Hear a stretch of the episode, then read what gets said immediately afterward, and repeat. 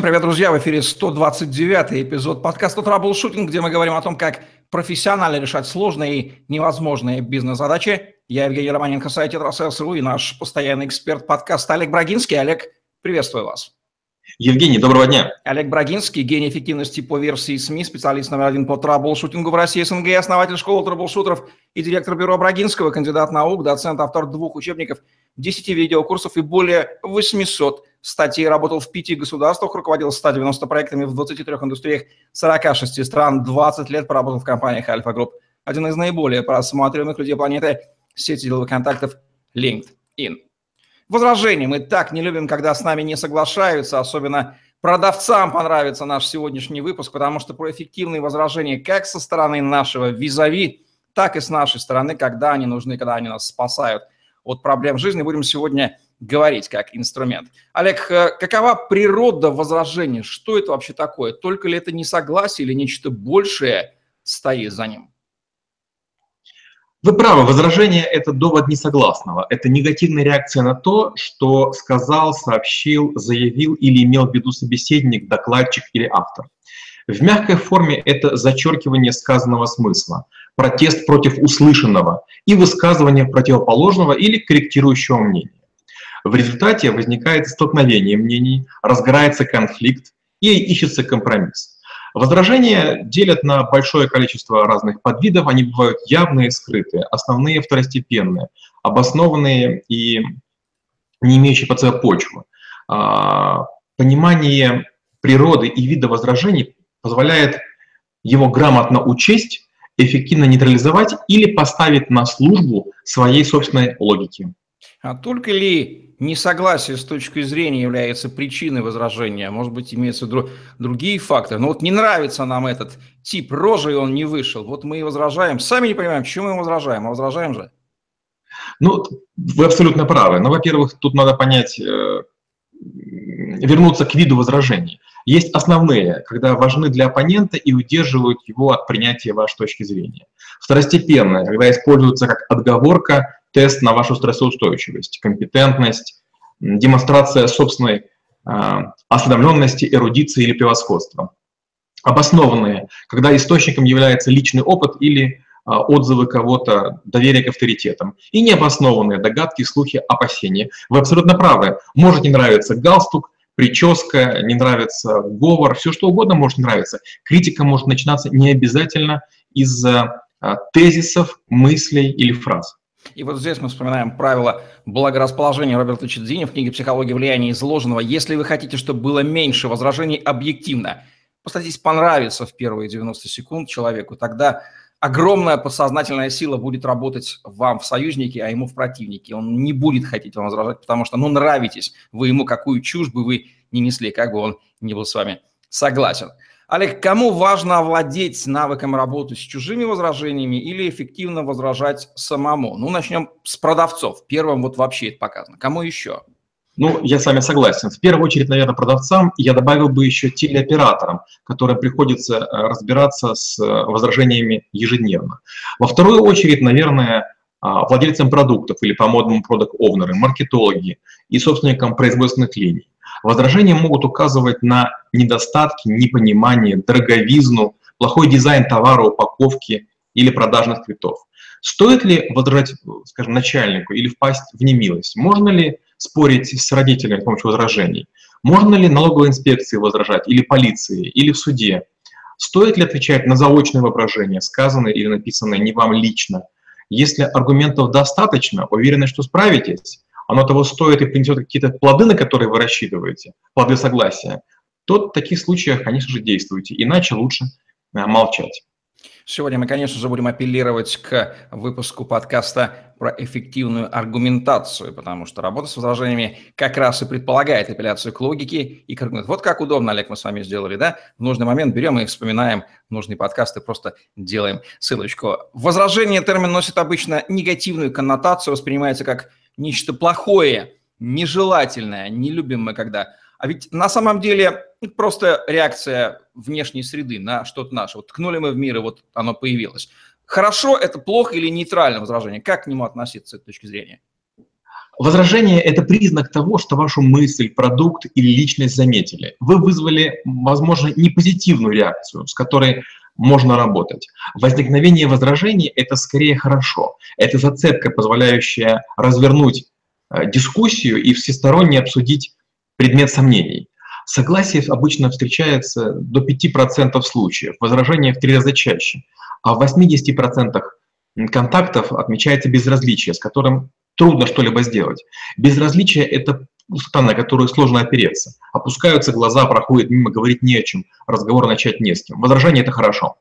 Итак, продолжу вашу мысль, завершу ее. Наличие возражения – это неизбежно хорошо. Значит, есть реакция, можно продолжать диалог с, и в какой-то степени вероятности вывести его на вашу позицию. А вот если возражение вообще не возникает, вот это плохо. Значит, что к вам параллельно. Вы не вызываете ничего, на вас не реагирует, и вот здесь надо насторожиться. Почему вы никак не цепляете? Все верно?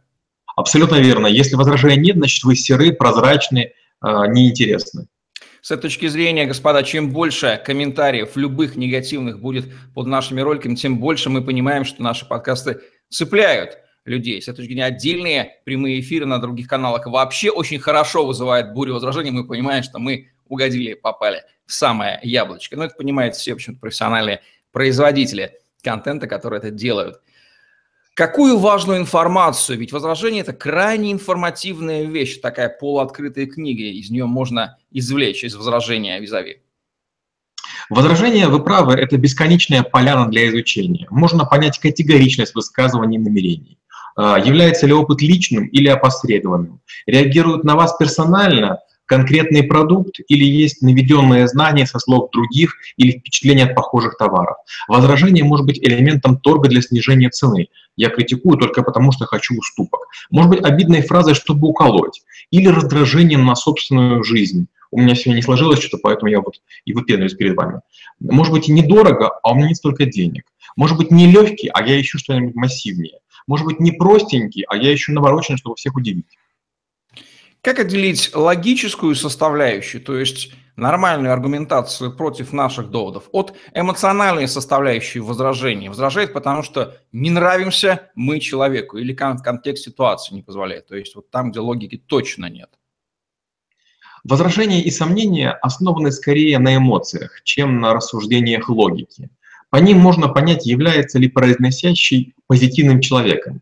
Бизнесмен-наемник высокого уровня он может чванливо перебирать и возражать, потому что хочет набить себе цену. Мол, поуговаривайте меня важного, у вас тут целые очереди ходят, стоят, и стаи вас тут летают. А собственник предприятия или бизнес-линии будет как ищейка сам добровольно изучать вашу продукцию, предложение, чтобы найти возможность на ней еще дозаработать или заработать вместе. Но с другой стороны, и логика, и эмоции не имеют ничего общего с действительностью. Это всего лишь наши мысли о том, как это есть. Мы не можем бегло понять правоту человека в пользу товара, ценность услуги или важность уступки. Как правило, мы э, критикуем даже не то, что услышали, а свою реакцию на, на ту, которую сами себе показали. Любой, кто хотя бы раз в жизни пытался обучаться продажам системно, знает фразу «работа с возражениями». Она въелась уже на подкорку. Смысл понятен ее, что в ней актуально на данный момент, а что безнадежно устарело, если такое есть. Когда я слышу рассказ о работе с возражениями, вы правильно сказали вот прямо эту фразу, которая прямо на языке крутится – в продажах. Меня начинает подташнивать, потому что тренеры, которые рекламируют такие услуги, не в состоянии ответить на возражения к их рекламным постам. Обещают других научить а, огрызаться, вправлять мозги, вкрадчиво и на пальцах объяснять м- неправоту других потребителей. Иногда предлагается даже серия из 10, 20 или 100 убойных аргументов, которые пробьют или прихлопнут любого мятежника и саботажника, который отказывается купить или рассматривать вероятность покупки. Предлагаются маркеры и индикаторы, по которым можно понять, что задумал э, спесивый наглец, не желающий выкладывать денежки за наше супер-пупер-мега-экстра-гиперпредложение. Со стороны жутко наблюдать разбор искусственных конструкций. А, они обычно звучат «да, но». Именно поэтому давайте сравним. А что могло бы вас убедить? Методы ссылок на прошлое, будущее, на нормы, жуткие не методики, а их бездумная растиражированность, когда одни и те же слова говорят и продавцы майбахов, и цыганских иголок. В силу социальной тактичности и природного отказа говорить прямо нет, чему нас всегда учили, мы понимаем, что в возражении всегда есть некая удобная составляющая словесная, которую удобно произнести в качестве причины, и есть истинная причина. Вот неопытные продавцы, они ведутся на первую. Опытные профессионалы, они понимают, что раз это есть, надо искать истинную причину. Как отделить показное, ложное, удобное от истинной причины возражения. Что нужно сделать оппоненту? Тут важен временной ряд. Первые и начальные реакции возражений, как правило, это стремление защиты себя, репутации или бюджета.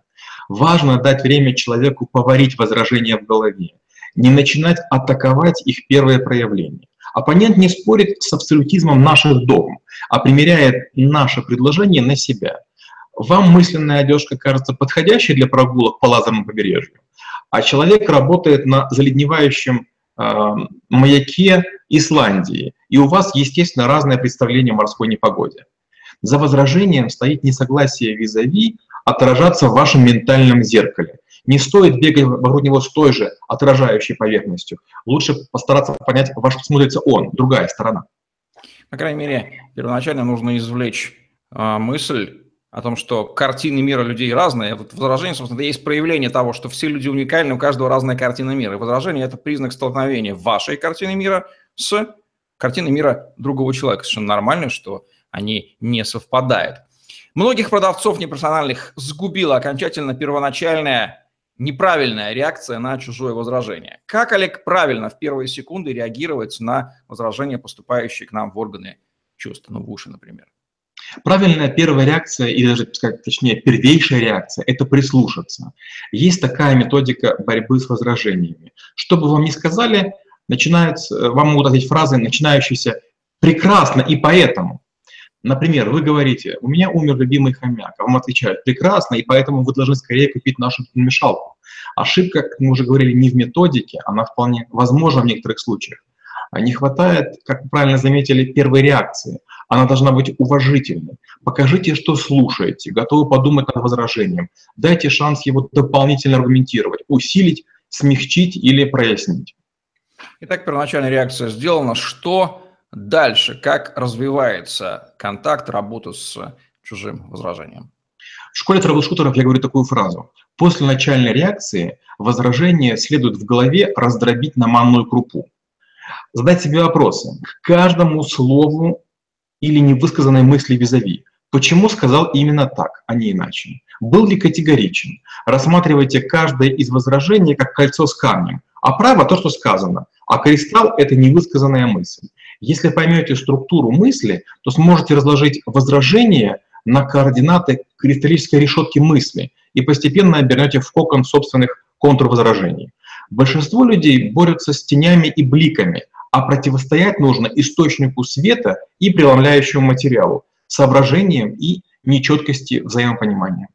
Отличные метафоры, очень хорошо представляет сам процесс. А какой вообще набор конечных целей, которые мы преследуем в работе с чужим возражением? Это просто растворить его, раздробить, снять или использовать для того, чтобы обратить нашего оппонента в нашего союзника или какие-то иные цели? Их же небольшое количество, их набор конечен.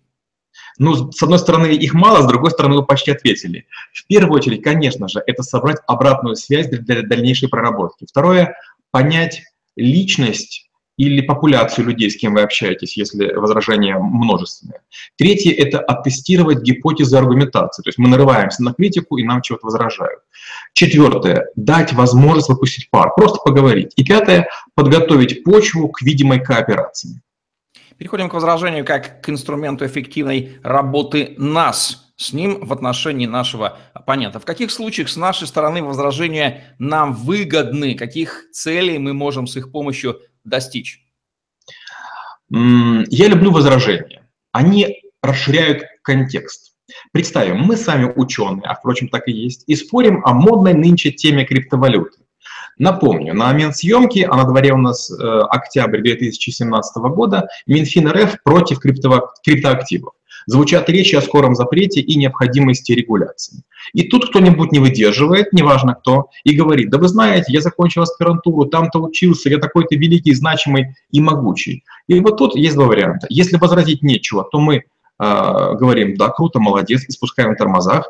А если есть что возразить, начинаем надувать себя и рассказываем, что а, я такой, такой, такой. И получается, мы ситуацией воспользовались, чтобы дать возможность о себе больше рассказать.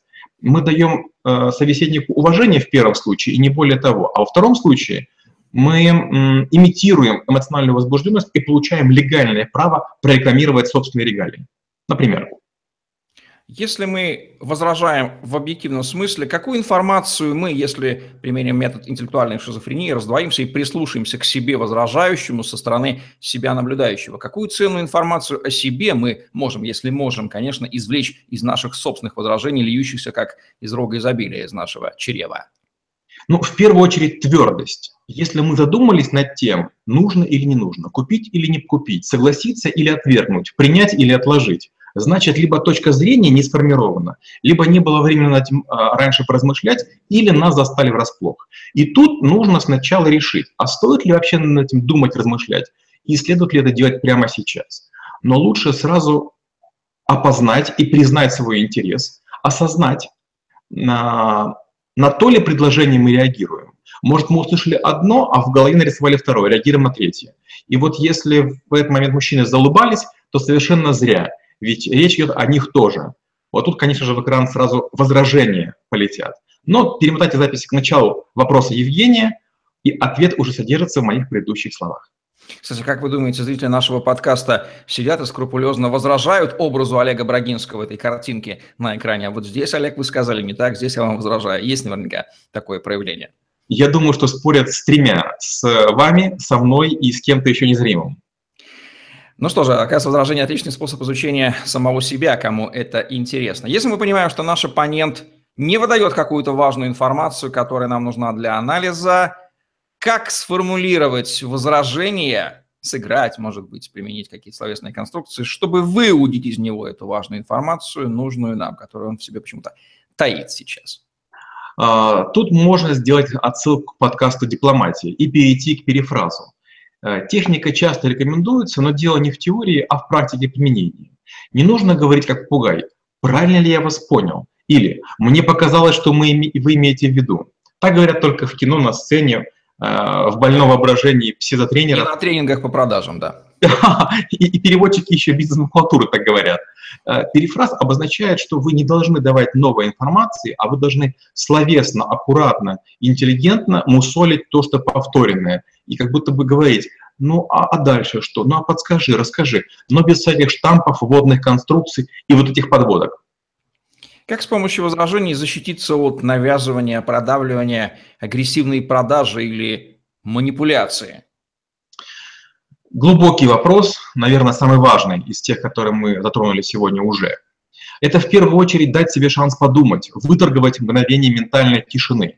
Затем очиститься от эмоций, отсрочить или уйти от разговора, если реакция опережает разум. Далее подумать о личных интересах и соответствию предложения долгосрочным целям. Диагностировать, что именно происходит. Давление на жалость, навязывание ненужного, продавление авторитетом, манипуляция ускорения. И после постановки диагноза становится легче жить. От инстинктивно-беззубого сопротивления мы переходим к аргументации логики, о чем мы уже говорили в подкасте «Логики». Давайте назовем три главные ошибки в работе с чужим возражением, поступающим в наш адрес, и в собственных возражениях, используемых как инструмент осознанно либо неосознанно как реакцию. Это перебивать себя и не прислушиваться к другим. Это жестоко настаивать на единственной альтернативе и убедить себя, что выбора по сути-то и нет. Это приплетать личностные отношения или к себе привлекать прошлое.